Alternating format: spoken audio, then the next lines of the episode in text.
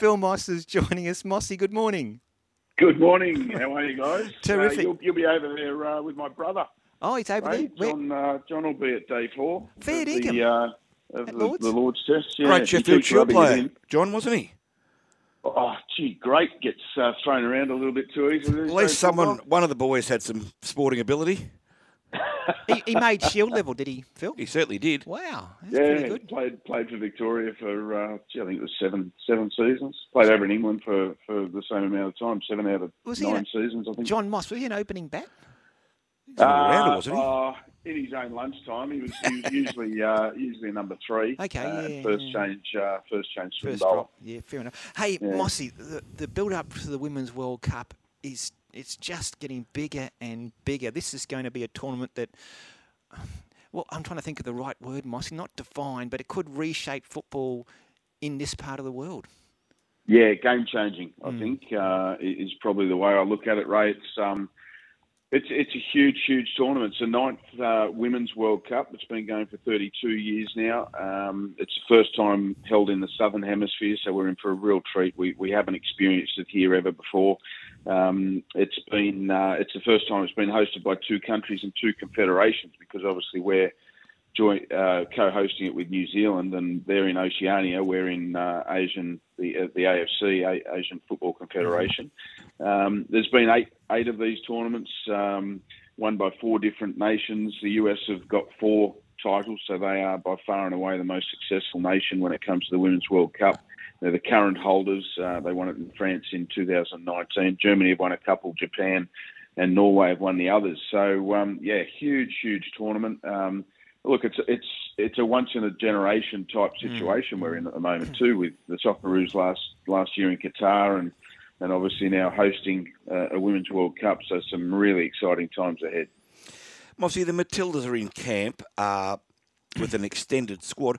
What's the genuine and legitimate chances of them winning this tournament, or how far do you think they can go? Well, I think they have to go very deep into it, Bulldog, um, and I think they're capable of going deep into it. The bookies have got them at twelve dollars um, to to win the tournament. Um, US are favourites, three dollars fifty, followed by England, four dollars fifty, and then there's a group that we're part of, and that's Spain, Germany, France, and Australia. Um, Spain head that that group uh, at seven dollars. We're down on twelve at twelve dollars. New Zealand uh, at two hundred and fifty dollars to, to, to, to win the tournament. So they're, you know, they're, they're obviously up against it. But but I really think where we are is um, in and in and around the mix of, um, of of being able to threaten for the title. I, you know, Gustavsson's got. We've said it a few times. You know, the golden generation of, of Matildas. Um, well, this is probably the last. Well, this is the last shot. There, there is no doubt about that. And this this group of players needs to do something special um, to go down in history as the golden generation of, of Socceroos did, although they didn't win anything, but certainly getting to the first World Cup in 32 years uh, put their names uh, in the history books. So, you know, Gustavsson and the players will be well aware of that. We've got the best uh, striker, in my opinion, we've got the best striker in world uh, women's world football, um, in Sam Kerr, obviously. Um, but he's got to get the balance right, and um, it's been an upward trajectory for about the last eight months after a very rocky start. Um, but we're certainly uh, in good form heading into this tournament. Yeah, it's going to be just a huge tournament, and hopefully the Matildas can go deep into the World Cup. Hey, Mossy, this Saudi Arabian Pro League, how much money have they got? Unlimited. Oh, Ray, honestly, it's it's it's turning world football on its head. Um, you know, and, and we've seen it with uh, LIV Golf Yeah. um, as well, the, the Sovereign Wealth Fund. Um, they've the Public Investment Fund in Saudi Arabia owns 80% of Newcastle in the EPL. Um, but uh, they, they've just gone and signed um, Portuguese international Ruben Neves um, from um, Wolves, Wolverhampton, um, in, um, in in England. Sorry, I lost my train of thought because I'm looking at the figures in front of me, which is just ridiculous. Thirty million dollars a year for three years.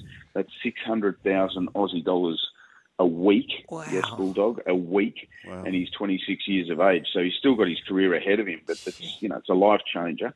And Wolves collected uh, 90 million dollar transfer fee, which obviously helps them out of a big financial hole because they've spent quite a bit of money on players in recent times, but he joins the likes of um, Benzema um, at 35 years of age, Ronaldo obviously 38 years of age, and Golo Kante uh, 32 years of age. The the money is just mm. absolutely outrageous, and one of the clubs set to possibly really benefit from this is Chelsea because we know that they're in a big financial hole. They've um, record, reported losses of 120 million pounds um, over the last financial year, and they're struggling with this financial fair play, um, which allows you to record losses of 105 million over three years. Um, and they're looking at offloading the likes of uh, Koulibaly, Mendy, Ziyech, uh, Aubameyang, and Lukaku as well. So if they can do that to Saudi, then they get out of their financial uh, hole in, in an instant, really. They almost become uncompetitive, though, don't they?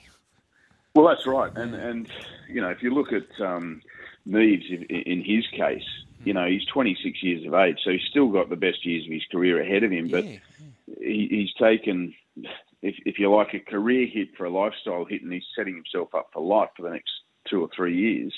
Um, and he'll still be at the peak of his powers at 29 to um, to make a move to to another big league. Uh, Mossy, just quickly, the under 17s Asian mm. Cup Australia into the quarterfinals yeah, against guys. Japan. Yeah. yeah. real tough one uh, tomorrow night, uh, Monday night, um, up against Japan, as you said. Um, uh, they beat Tajikistan in the um, in the, the, last group game. They won two group games, so six points uh, under Brad Maloney. Graham Arnold's over there uh, lending support as well. So um, you know, very impressed with the way they played the other night. Um, they did what they had to do. Tough conditions. They're in Bangkok. Um, you know, it's hot, it's humid. Um, you've got to manage the games well, and I thought they did that exceptionally well the other night. So uh, tough game against Japan, but um, we're in there in the quarterfinals, and um, it's great because the, the, the, more these young players compete in these big tournaments, um, the more Socceroos we produce. So I'd imagine that quite a few of these boys will be pushing for uh, for A League spots next season, which would be exciting. And speaking of big tournaments, Mossy, less than a month to go to the Women's World Cup. You'll be giving us all the news out of the World Cup in the in the weeks leading up to it. Thanks as always for joining us on a Sunday morning, Phil. Thanks, guys. Have a great day and have a safe trip, Ray. Thanks so much, Mossy.